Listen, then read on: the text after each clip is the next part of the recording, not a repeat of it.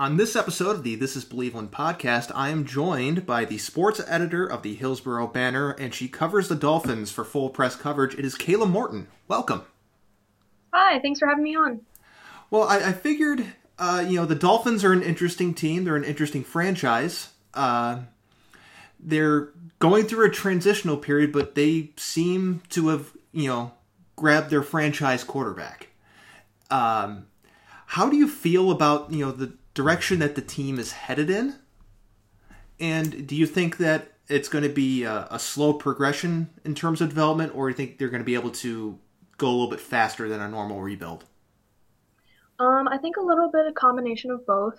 Uh, obviously, last year was a little hard to watch, especially at the beginning. I mean, they signed starters that would end up playing uh, the season opener on that Friday. Um, I remember just listening to the transcripts from Ryan Fitzpatrick telling people how you know he was introducing himself to the new guys in the huddle that joined the that joined the team that day. And uh, you knew right from there that they were going to have issues not only in two days but just throughout the season. So um, I mean it was obvious the progression that they showed throughout the season especially in the latter half. But uh, I think you know finally not only as a Dolphins fan, but just covering the team. It seems like for the first time in this decade, this century, whatever you really want to talk about, um, the the general manager and the head coach are working together. And yeah, I'm sure you know they have little birds in their ear about you know what fans want, but it seemed like they addressed what needed to be addressed in the draft, and it helped that they had so many picks. But the biggest deal was drafting an offensive lineman. They took three. And they added two in free agency. So, I mean, yeah, do you want five new guys starting? Not really. But the odds, I think, of all five of those guys being week one starters is low. Uh, I think, you know, there are some pieces on the line that they've had as quote unquote veterans that, you know, could stay there for a few weeks until some people ease in or stay there even longer. I think it's a little hard to tell, but just, you know, the Dolphins went after quarterback, like you already mentioned. They traded for a running back and they filled in some big pieces to the puzzle on defense. So, all in all, all around, it wasn't like they had a limited amount of picks that they really had to pick and choose where they needed somebody, but they got, you know, offensive utility players too in Malcolm Perry. I mean, he's probably not going to take a snap at quarterback, but he can be a running back, he can be your wide receiver, he can play on special teams. I mean, he had such a prestigious rushing career at the United States Naval Academy, and uh, just you know pairing him with two other running backs that have come in with Jordan Howard and Matt Breida. Um, I could see a three-headed monster. I mean, obviously that's not good for fantasy, but that's good for me as a Dolphins fan, and it'll be interesting to cover that. Uh, I think you know that could be successful, and if they need Perry to you know pop outside, be a receiver. I mean, really the only sure fact that we know is DeVante Parker. I mean, obviously Albert Wilson restructured his contract recently so that he could make the team and not be cut because of his high contract and lower production. Um, but you know, there's some question marks about when Preston Williams is going to return, if Allen Hurns is going to step up into that third role, if Jakeem Grant's going to come off the special teams. Um, so I think you know the pieces that they used or the pieces that they drafted could be used very early on. Um, and so while that might take a little bit of a learning curve into effect, a lot of the guys they also got in free agency are veterans. So I think with how Chris Grier and Brian Flores seem to be piecing together the team, it's not going to be as big of a rebuild as people anticipate. And a lot of people forget that this roster who added I call them window washers the Friday before the season. They won five games. They were mm-hmm. not the worst team by far they beat teams like the Patriots. They beat teams like the Eagles who are going for the division. Sure, you can be like, oh, they they beat the Colts when they had Brian Hoyer, and it's like, well, Brian Hoyer makes teams like Ryan Fitzpatrick does, and Ryan Fitzpatrick was the winning quarterback in that game. And they beat the Bengals, and they blew a huge lead that ended up making their second time in two meetings against the Bengals go to overtime. But they again got it done, and it's it's like if you can get it done with players who the NFL has never even heard of who has no prior experience, adding all these veterans, it's going to be a huge jump in success.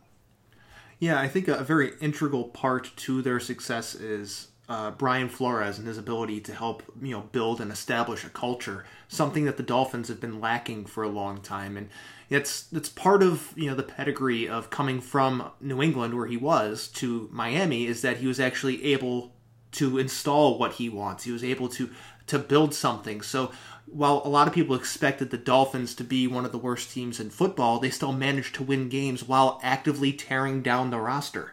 Uh, you know, as someone who's also a fan and covers a team who did something similar and watched them fail spectacularly in the process of trying to win games, seeing Brian Flores do it in Miami, um, it was very impressive. I agree, and I think that that comes from, you know, it seemed as though the Dolphins players were on the same wavelength, understood what Flores wanted to be done. They worked together.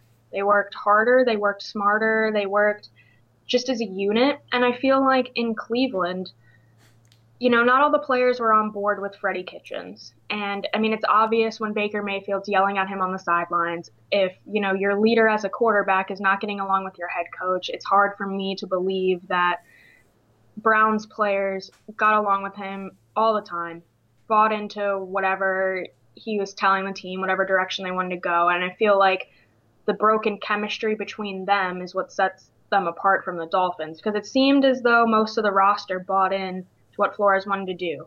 And we saw people like Minkah Fitzpatrick who wasn't too sure about being shuffled around. He got shipped off. Mm-hmm. And as soon as he got shipped off, the defense came together more. You didn't see it for a few weeks, but more players got solo tackles. More players also got combined tackles.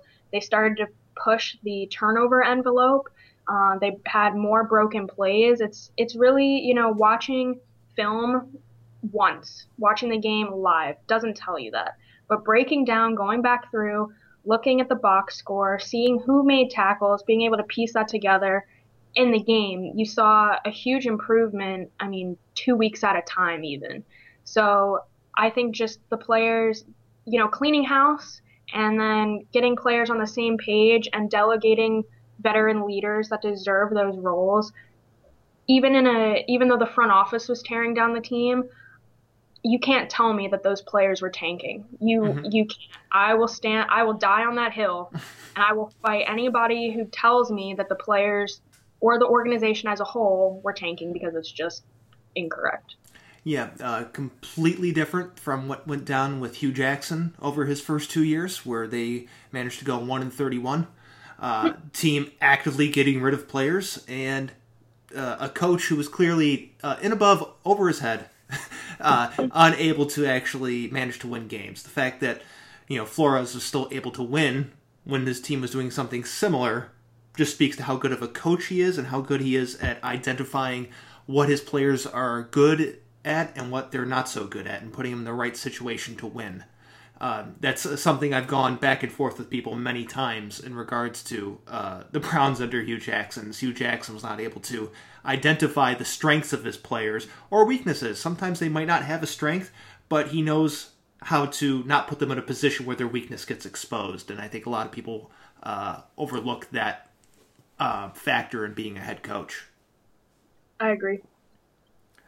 Yeah, and you know, I th- I think that what Flores has done and what they're doing in Miami is they're getting the right guys there. If you look at their roster, there are a lot of guys there now that have been in New England previously. So they know the deal. They know the drill. They know the way that Flores wants to go about things. Sure, is he going to be a little bit different than Belichick?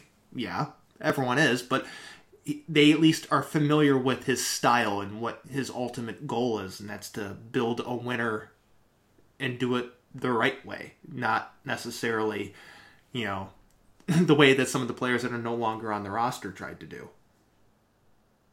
Right. And I mean, a lot of people like to, you know, make the joke that they're now the Miami Patriots. And, you know, when you when you have 55 guys now that the NFL changed the rule that will make the final roster, and you have five guys from New England, I mean, that's not the Miami Patriots. Mm-hmm. You to have people in free agency who came from the team. So yeah, it's great that these five guys know the coach, know the style, and have you know a little bit of an edge above newer guys that they brought in. But you still have 50 players mm-hmm. who are not used to that, who have to learn something different. And that's why, you know, when people are like, yeah, they're, they're bringing people from New England, they're not overhauling New England's roster. Mm-hmm. That's just not how it's coming. So I think there's a little bit of a misconception about the Dolphins mirroring the Patriots. Um, yes. Obviously, you know, yeah, like you said, Flores is going to be different than Belichick. And I was a little skeptical of him coming in. I knew that he'd been with New England for a long time, but you know, he jumped around to multiple positions and I was unsure if, you know, he jumped around because he wanted to do that or if he just wasn't succeeding to what New England standards were, but they couldn't get rid of him because he was too valuable of an asset. And now after one year, I like to have a bigger sample size than that, but what he did from the off season to currently is something that Miami's organization hasn't seen in I can't even tell you how many years. Yeah, they uh, they added some some big time some big time players in free agency. Uh, some players I did not necessarily expect them to add, and it'd be interesting to see how he can help them adapt into their system. You know, they went out, they get Shaq Lawson, they get Byron Jones.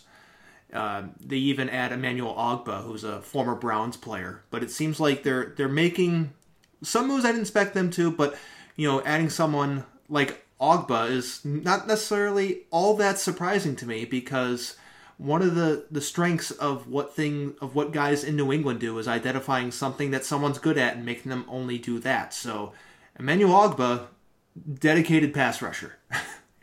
yeah.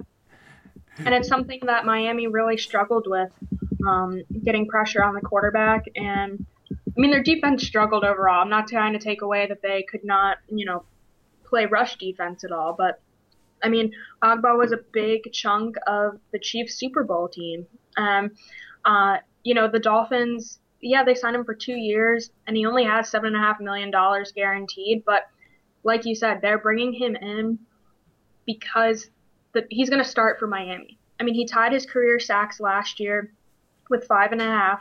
Um, he had the second most tackle for losses on and quarterback hits in his career, six and eleven respectively. So when you pair him with Shaq Lawson, you even if you just had one of those guys, the the the whole scheme is different for the mm-hmm. Dolphins defense. Yeah, they would definitely be a you know a, be a productive pass rushing group there with you know Lawson and and uh, and you know what they got going on with their linebackers. Their linebackers seem to actually be in a, in a better state than what uh, you know Cleveland currently has going on because currently they have none. Uh, but but the linebackers seem to at least be uh, a, at least a decent enough group that they'll be able to help with that you know that pass rush with Lawson and Ogbah. I mean, I I like the fact that we have Raekwon McMillan in that position. Um, I'm not sure if Elandon Roberts, you know, from New England is going to get the start there, but we'll definitely see him on the field. Um, I'm a big believer in Jerome Baker. I love his leadership um, at the position. I think, you know, that's something to watch to see how he can help all the new people that are coming in. Um, I mean, you have Vince Biegel too. I was not super sure on that trade that sent Kiko Alonso over there. I'm a big Kiko fan. I mean, I know he's fallen off a little bit in recent years, but you also have to look at guys they also brought in. I mean, I talked about Roberts, but they brought in um, Kamu Grugier-Hill, an unrestricted free agent out of Philadelphia. Uh, you know, you have Andrew Van Ginkel still, and it's it it seems like finally Miami has more players than they need. They finally have a depth, and you know, I didn't know who the starters were last year, starting in week one. But now I know who the reserves are on the third string, the fourth string, and I'm confident that they can come in and make a play, you know, if somebody goes down. So it's finally reassuring to just be able to take a breath of fresh air. And it's like, you know, we're finally going in a direction that makes sense. You know, another guy they brought in, Kyle Van Noy, another one of those New England guys that knows how to run things that the way they want to do and can help some of the people that are being brought in or may not be uh, entirely familiar with what to do, just to kind of help them make sure they're in the right place, make the right call, and overall make sure that the team is working as a cohesive unit. I think that that's another great addition that that, that they made. Again, uh, another New England yeah. guy, Miami Patriots. I've gone through the same thing in Cleveland, where you know we brought in Mangini and they brought in a whole bunch of Jets players. People called them the Cleveland Jets. And, you know, so it's the same. It's the same thing. but uh, Van Noy is still a good player. I mean, like him or not, like that he came yeah. from New England. He's still a good, productive player, and I think that was a, a great addition for this Dolphins defense. Yeah, I agree. I forgot to mention him, so I'm glad you brought him up. But you know, it, it kind of tells me that you know, with the Dolphins grabbing two linebackers and having three total on free agency, it kind of tells us that either Miami has doubts about the guys that you know I'm kind of okay with at the rostered linebacker position, um, or just really expects high levels of competition from everybody to earn the starting job, and they know that this is a position that they need to solidify, they need to crack down on. They need to find the guys that are going to be consistent. So I'm okay with having a linebacker battle in camp and you know having to cover that week in and week out because there's definitely more people rostered now than what are needed on any given Sunday. And, um, you know, it can only be exciting. You know, if you're scared or you don't like the fact that, you know, so many roster spots are being given to linebackers and you just don't understand how football works. yeah, and you know, maybe maybe one of the guys is you know really good at guarding a specific type of you know player on, on another team, that you might only see a couple times a year. So maybe in that week that guy gets a lot more playing time, and some of the other games he doesn't play as much, or maybe this guy's better in pass coverage than the other guy. There's certain, I guess, ins and outs that we necessarily don't have that information for in regards to how they're going to run and structure their defense. That having this large amount of linebackers and guys that can be versatile will help them adapt to their opponent, and that ultimately will help them win games and you know make see that defense improve. Right, and I think it can only help them with inserting people in for certain plays. I mean, you saw Elandon Roberts burn the Dolphins on a 38-yard trick play touchdown last year. So if you're, you know, while that's while that's funny and while that's frustrating as a Dolphins fan, um, yeah, cool, we have that ability to use him for that now. But if you're the opposing team and you're, you know, you see Miami take inserting new players on every down, how do you guard that? How do you have enough film or how can you predict when a certain player is going to go in a certain position? Because until Brian Flores said, you know, forget it. I'm throwing all the papers out. I'm throwing all your positions out. I'm putting the best 11 guys on defense no matter what that position is. That's why Minkah Fitzpatrick isn't here. He couldn't get on board with that, but I'm sure his mom signed his permission slip now that Pittsburgh wants to do the same thing, and now he's all for it. But uh, I'm just not a fan of Minkah. Sorry for that shot, but um, I think you know if you have the mindset that you want to put the guys on the field. I mean, sure, they're specialized in one position. They've played one position most of their career, if not all of their career, but they're not stupid. You're in the NFL for a reason. You practice alongside guys on your defensive unit that you know you're right next to on the field. So if you need to transition for a few plays to a different position, it's I'm not going to say it's an easy transition, but it's not a hard transition. Yeah, and uh, I think ultimately the trade that sent Minkah Fitzpatrick to Pittsburgh uh, and you guys getting their first round pick is a win win for both teams. Um, mm-hmm. Minkah seems happy. Uh, you guys got a first round pick to help, you know, revitalize that defense. And um, it's, you know, Pittsburgh's defense took a nice step forward last year uh, for them uh, much to the dismay of uh, everyone in Cleveland here. Uh, I mean, once I saw Minkah Fitzpatrick was uh, was on the uh, the trade block, essentially, I was like saying, I was like pounding the table. Browns, go do something. Go get go get Minkah yeah. Fitzpatrick from Miami. He will make a difference for this defense. And he goes to Pittsburgh, so we're gonna have to deal with him for God knows how long, and it's gonna suck. Um, yeah, and I mean, I'm not I'm not taking away from Minkah's skill set, but you know, I just have a problem when players feel as though they can dictate, you know, when they get a contract extension, who they play for, you know, what, how the team's going to operate. And I don't want a guy like that in my locker room. So that doesn't take away from, you know, his ability to run 100 yards on a pick six like we saw last year, or it was like 98 or something like that. But or it doesn't, you know, take away the interceptions that he got against us on Monday Night Football, or you know, just the plays that he can make in the secondary for the Steelers. Not discrediting any of that, but when you're rebuilding a program and you have a guy who's like, no, I'm, I have one position, that's where you're going to play me. It's like, mm, nope, we're going to ship you out so we can make our team better.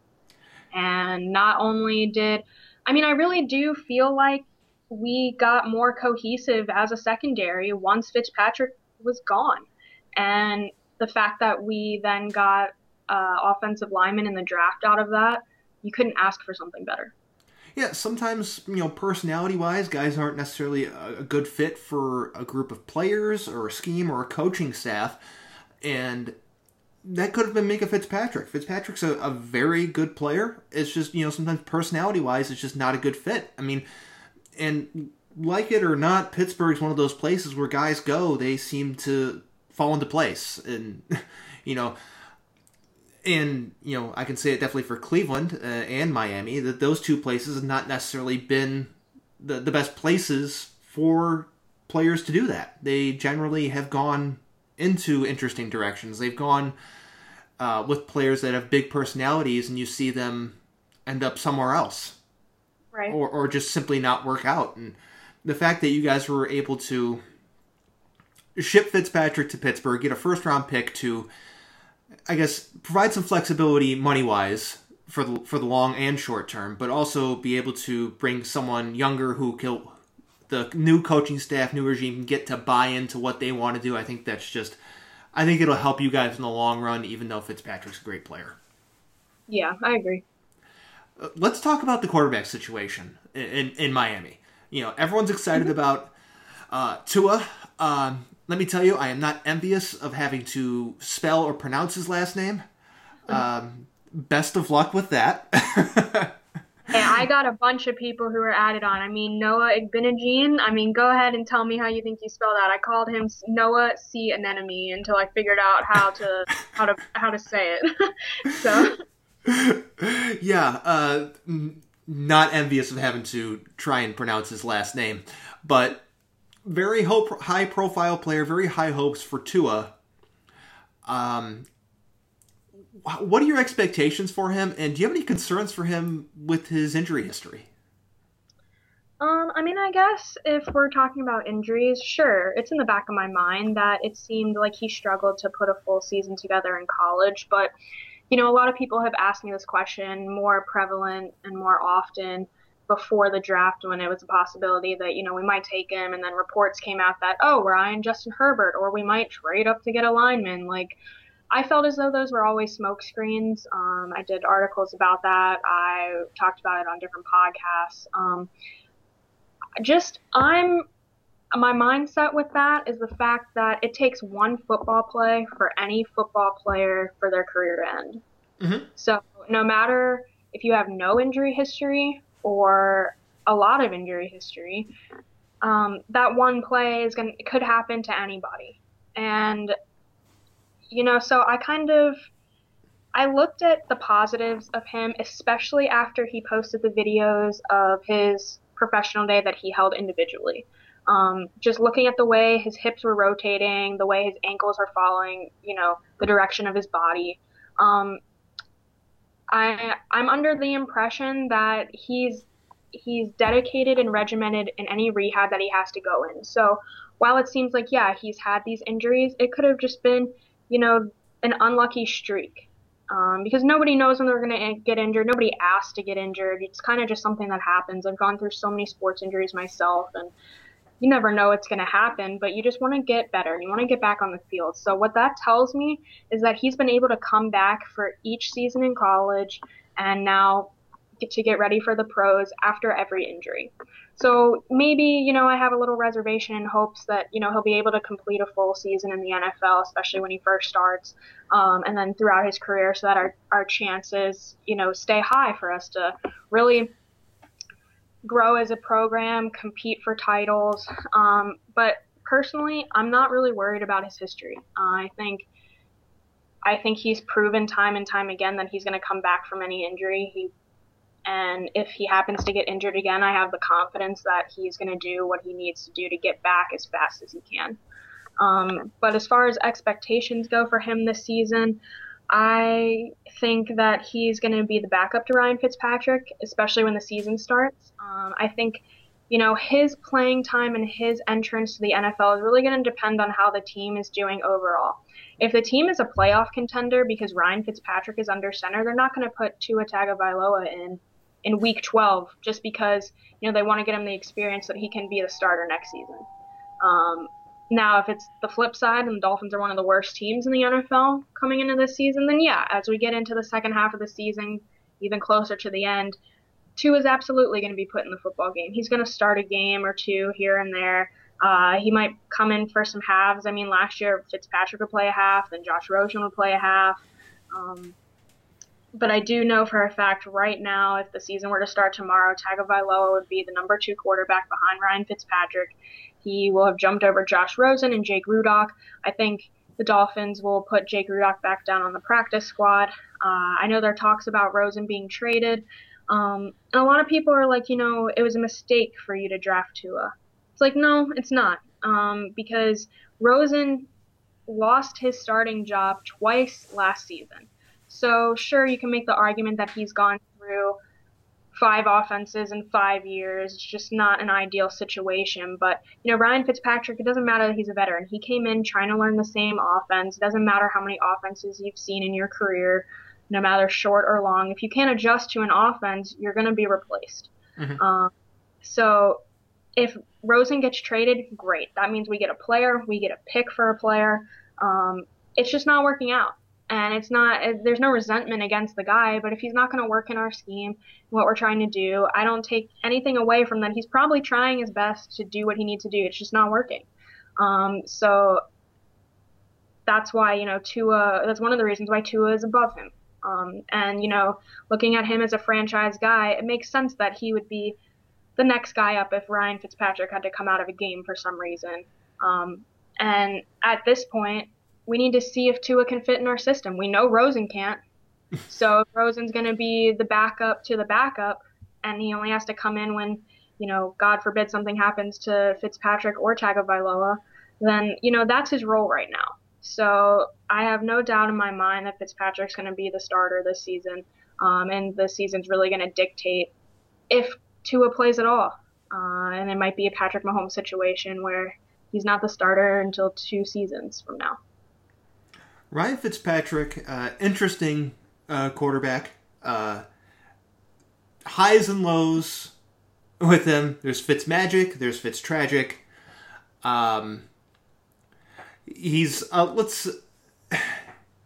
It's such interesting to watch him because he can make so many great plays in a game, be awesome, be dynamic.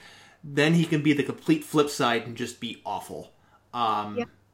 I guess the careful thing that they have to do with Fitzpatrick and with Tua is if Fitzpatrick's Fitz tragic in one of these games, not doing the panic move and putting pulling him just to put Tua in because Fitzpatrick's bad. It, it's it's just a very careful situation that if it's if handled improperly, it, it can I don't want to say ruin, but could have a negative effect on Tua and his uh, development and, and progress as an NFL quarterback. Right. I think if, you know, it gets to the point where Fitzpatrick, you know, is tossing four interceptions by halftime and he has 50 yards, which, you know, we've seen him do when he is Fitz tragic. And, you know, let's just say that happens to be early on in the season. Without a doubt, I think Rosen comes in over Tua. I think, you know, with the offensive line possibly having five new starters in five positions, you'd be dumb to mm-hmm. put Tagovailoa back there. You're not going to do it. You're going to get him injured. Nobody is nobody knows how the other plays. Everybody's trying to learn the scheme. So I think, you know, that's really when we would see Josh Rosen for two quarters, you know, the final quarter, or whatever. Uh, but as long as, you know, Fitzpatrick continues to play even mediocre at best, he's going to stay in there. Yeah, it's important to, to have a plan and to stick to the plan because once they make the decision to let's say if they make the decision to pull Fitzpatrick for Tua, you got to stick with it. You can't yo-yo them to back and forth. I mean, yeah. I've seen it happen in Cleveland many times where they where they put in a rookie, but then they put the veteran in the next game, or they put the rookie in for a couple games, then pull him for the veteran because the rookie's playing like a rookie and bad. Eh, make a plan, make a decision, stick with it. That's that's what I'm. That's what I say. But uh, when it comes to Josh Rosen, Josh Rosen seems to be man, it's hard to, to put into words what's happening with Josh Rosen because he, he came in through the draft, was very, uh, I'll call it cocky on his draft day, saying he's going to make all these teams ahead of him uh, regret not picking him. Already traded once. Future Miami seems doubtful. Uh, how did you feel when Miami traded for him? And do you feel that his time in Miami is really coming to an end sooner than later? Um, so I agree with the trade. I think, you know, Arizona, in my opinion, messed up firing Steve Wilks after one season and, you know, moving on from Josh Rosen. Um, I think you need more than one season, like I said earlier, to have a sample size of what a player can do. So Arizona was saying they wanted to get rid of him. So for a Dolphins team that needs some type of quarterback, he was just a first round pick the draft prior.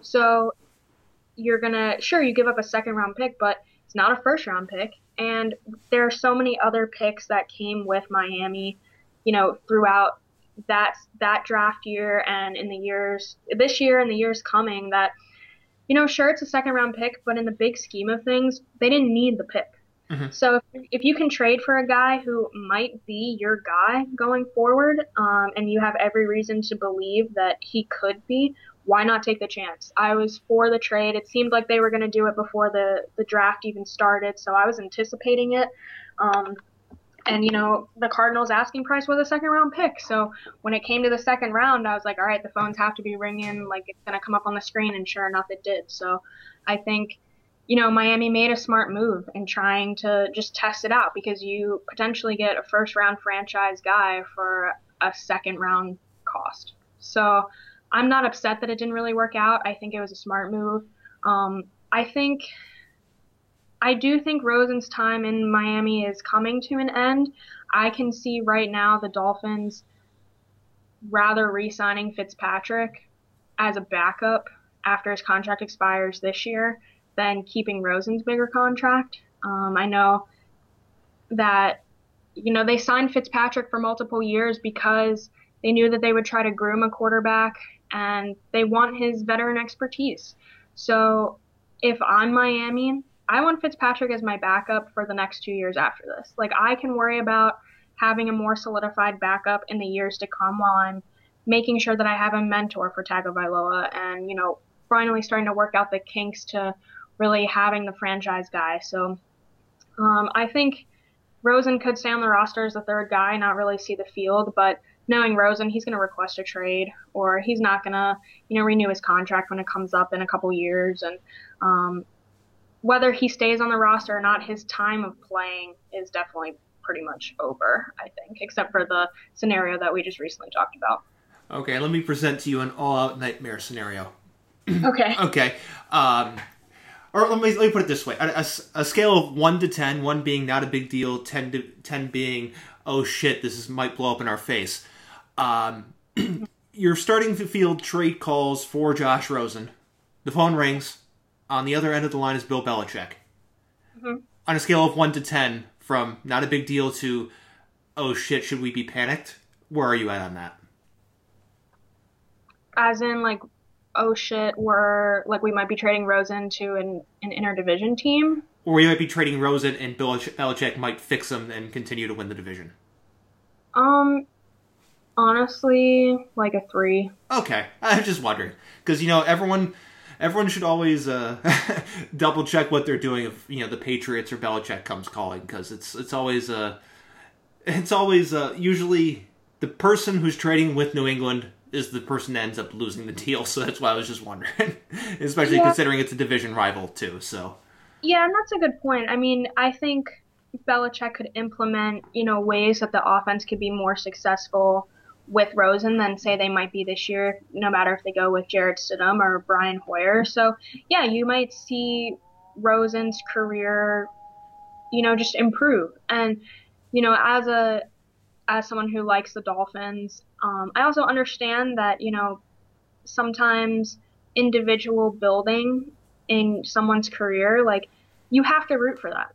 I have nothing against Josh Rosen. It sucks the way that his NFL career has has gone, no matter how cocky he was. You don't want to see somebody give up on you after first year, and then the team that you know you just didn't fit in with kind of give up on you again. I mean, that's just not an ideal scenario, and I'd like for him to be able to find a spot. Um, I mean, he's obvi- he was obviously drafted where he was for a reason. He can play. You see bursts of it in every game that he was in. So if it happens to be New England, sure, that's a little disappointing. I'd rather him go out to a different division, but I really don't feel like Josh Rosen is the type of player that comes around and is the face of a franchise for 20 years. Okay, I just wanted to get your you know idea on that. Uh, Yeah. Since so many teams have been burned by the Patriots Yeah. before. And so have we, so I get it.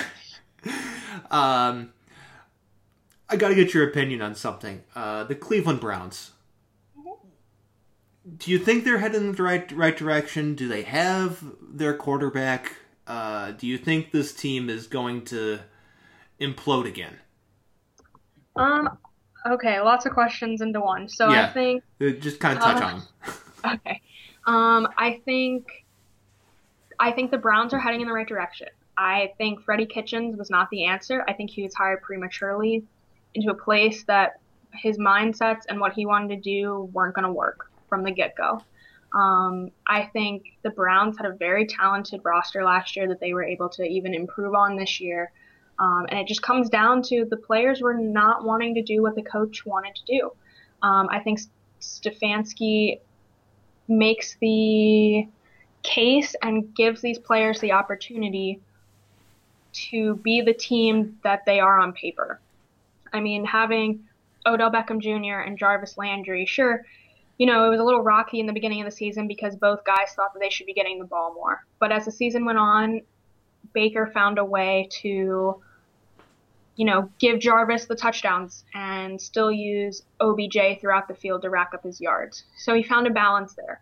Um, and Njoku was obviously injured and they struggled with tight ends, but um, they brought in Austin Hooper, and that's having being able to play with those two wide receivers and having a two tight end set when you already have a monster of a running back and a great pass catching back and Nick Chubb and Kareem Hunt respectively. Uh, you know, I was on the 100th episode of our full press fantasy podcast just last Sunday live, and we had a question from a viewer whether we would rather have um, Josh Allen, Sam Darnold, or Baker Mayfield as our as our quarterback. And my two podcasts and I we split. Um, and I said Baker Mayfield. And Ian Glendon, the editor in chief of Full Press Coverage, he was on there with us, and you know he sided with me because of the weapons that Cleveland has, the new direction that they're going. Um, and I believe in Baker Mayfield. Uh, I think after a quarterback's first year, the league then has tape and knows how they need to guard him, how they need to play him, what they need to do. And now, so usually their second year is a little rocky. Um, so it didn't surprise me that he struggled last year. Um, so I think now that you know that year is now in the in the past, he's he's the type of quarterback that will be able to continue doing what he was doing, improve his game even more, and all the weapons he has can only help him. Uh, I wish you know Miami's offense had a chance to have have their starting lineup look like Cleveland's did. As weird as that sounds, I'm way more confident, seriously, in the weapons Cleveland has in all the different positions on their roster, and I think even if it's not immediate or it doesn't all come together this first year and years to come, if they keep all these guys on the roster, it makes sense. They just have to not, you know, be selfish with one another and just do what's best for the team. Yeah, the weapons. I have I have no problem uh, with the weapons. I think they're fantastic. They improve their offensive line. My issue is just can the quarterback get them the ball accurately and on time and make the right play. Uh, I, I we've seen times where he has, and that's been against bad teams. We've seen times where he hasn't, and that's been against good teams. And yeah, I mean, some of it was an adjustment period for defenses with tape after his rookie year, but he was he was bad against the good teams and good against the bad teams, which is, I guess, concerning considering how highly he was viewed after his rookie campaign. I guess is that he seemed more average than superstar, which he appeared after his last eight games of his rookie season. Yeah, I can see that angle. Um, I don't know. I, I still feel confident in what I said. So Uh, okay. I, I do I do recognize what you're saying though too. yeah, you know, uh, you know, eventually, just everything. I don't know.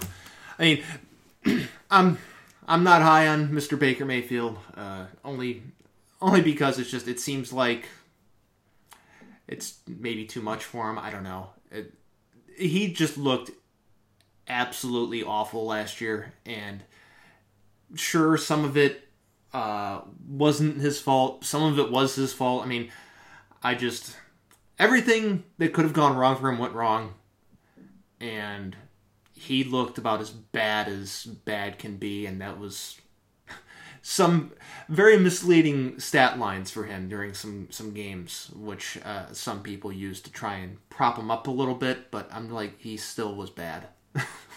Right. so that's just the way I see it. Um, let me ask you two more questions about the Dolphins. Then I'll let you go and carry on with the rest of your day.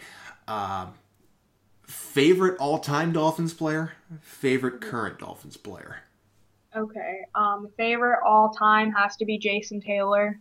Um, he is the uh, team logo of one of my fantasy teams. Um, and that fantasy team is called Kayla's Boy Toys. So you can use imagination however you want with that. But no, I just I I follow what Jason does in the community, um, his charities, and just the way he carries himself on and off the field. It was always a joy watching him. I've had a Jason Taylor jersey on my Christmas list since I was 10 years old, so it's been on there. It's going on 13 years that I have wanted a Jason Taylor jersey. Um, I'll never forget, you know, his pick sixes or just his monster sacks, and it helps that he's really attractive to look at. So I, I, I really like what he does on and off the field and just the path that he paved for a lot of incoming Dolphins players that I feel like you can still make a case that they use them today.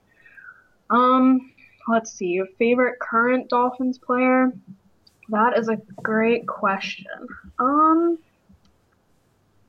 really like Xavier Howard just because of the way he plays, but I'd be lying to you if I wasn't excited to always see Ryan Fitzpatrick. Like, I I thought he was a unique guy, uh, just you know playing for so many teams in the NFL, and I recently got I I finally just did it. I ordered a uh, there's a shirt out there that is called Fitz the Magic, and it's the Dolphins logo that's cartoonified into a Fitzpatrick Dolphin with huge beard, huge puffy hair, some chains. You know how he showed up to the press conference in Tampa Bay. yes, I do. I think I think I'm just excited that he has is giving the team excitement. I mean, I didn't expect the team to really win as much as they did last year. So when he kept getting on the field and he was making plays happen, it was just fun overall because, you know, I came into the game expecting them to be killed a lot of the times. And, you know, when he would do good and make other teams better, I mean, he won me a fantasy championship last year. I streamed him in week 16 when they played the Bengals and I beat a guy with, you know, Patrick Mahomes and Tyreek Hill. You might have started Lamar Jackson like in our two quarterback system. Like my team, you know, was pretty balanced, but Ryan Fitzpatrick was the helm. So I will ride somebody who wins me a fantasy championship until I die. So I I just think Fitzpatrick's really cool. All right. Uh, you mentioned a two quarterback fantasy league. I did that one time, and I had RG three when he was a rookie, so his dynamic year. And I want to say my other quarterback might have been Matthew Stafford. So Okay. it was a it was a pretty good combo. You get like the all around stats from RG three, and you know Matthew Stafford throwing for like five thousand yards and thirty Yeah. touchdowns. So uh, unfortunately, my team crapped out in the playoffs, but uh, I was one of the higher scoring teams up till then. Uh, but sometimes that happens. Yeah, I'm definitely not doing the two quarterback league anymore. That's a that's a rule change that uh, I'm the league manager of, and you know was voted in last year, and it was voted out pretty quickly. So, um, which I'm fine with. Um, but yeah, I think just because of how much I do fantasy football, I knew the matchup was awesome. So it's kind of cool just to be able to cheer for somebody who's actually going to do well on our team that week. So I don't know, just all in all, I think he's he's a he's a hilarious guy. But he also does a lot. I'm big for, you know, players who make a difference off the field too. I mean, one of my favorite players of all time is Larry Fitzgerald. So um, that kind of just falls into the realm of you know how I view football players and you know how they can make a difference with their platform. So yeah, so Ryan Fitzpatrick and Jason Taylor, they definitely look a lot different, but you know I still like him. I mean, two great picks: uh, Ryan Fitzpatrick, Jason Taylor. Uh, Jason Taylor definitely an all-time great Dolphin. Ryan Fitzpatrick, an entertain- entertaining Dolphins player. let's put it that way, um, and definitely should be able to provide some uh, entertaining games this upcoming season, and maybe some wins. Maybe uh, maybe the Dolphins go on a run. Yeah, I think it's possible for sure. We just did uh, my staff and I just did a too early season prediction kind of thing. I like to do that before they get to training camps and we solidify and go more in depth for uh, the way the season goes. And I really try to do you know, it as unbiasedly as possible as I do with all my reporting. And, you know, I do a lot of research. I look at, you know, histories between the teams and how everything goes. And uh, without even trying to, I gave them a 10 and 6 record. So I think, you know, with the playoff expansion, that gets them in the wild card. It, it gives them a chase for the division. Um, I think I'll, I'll stick with wild card. I don't think they will win the division, but uh, I think Buffalo has that in hand. So we'll see. Where, where do you have the Patriots falling? Um, probably around 500. I think they finished. Just you know, interesting because uh, you know the opinions on the Patriots and you know wh- what they'll do this upcoming season. It, it, it varies, honestly. Uh, it's really dependent on whether you think Bill Belichick's going to be able to find some magic, uh, or if people that have been saying Tom Brady is the person that's made the whole thing work for 20 years are going to be proven to be true. Yeah, I think that's an interesting dynamic. I mean, I'm definitely not going to write them off just because of their coaching staff and how how many players they do have returning, even if it's not the big flashy names on either side of the football. Um, I think it's a combination. I mean, I'm definitely not as high on Tom Brady as a lot of people. Um, I mean, for many reasons, but when you dump a ball off behind the line of scrimmage and then they run for eight yards, and that seemed to be very consistent throughout his career. And you know, that's not denying that he'll throw bombs or he'll make great plays, but you know, I could do that too if I had an offensive line blocking from here. I had a speedy guy like Julian Edelman that could juke. So um, I, I'm not convinced that it's Brady, um, but I think it'll be really telling if you know the Patriots go on to win a Super Bowl in the next few years, or Brady brings Tampa a Super Bowl. Um, but I think it also helps that Brady has a team with more weapons now. Mm-hmm. So again, the argument that it's Brady is kind of uh, not not as much true as it is false. So we'll see yeah, inevitably, either way, how Brady performs this year, it's gonna just bring forth more arguments for and against him being good, or for and against his weapons. yeah, and honestly, I don't really give a shit how he does. He's not my division anymore, and it's great. oh man, I, I I feel the same way uh, in regards to the Steelers and Ben Roethlisberger. So once he's gone, uh, it's party time.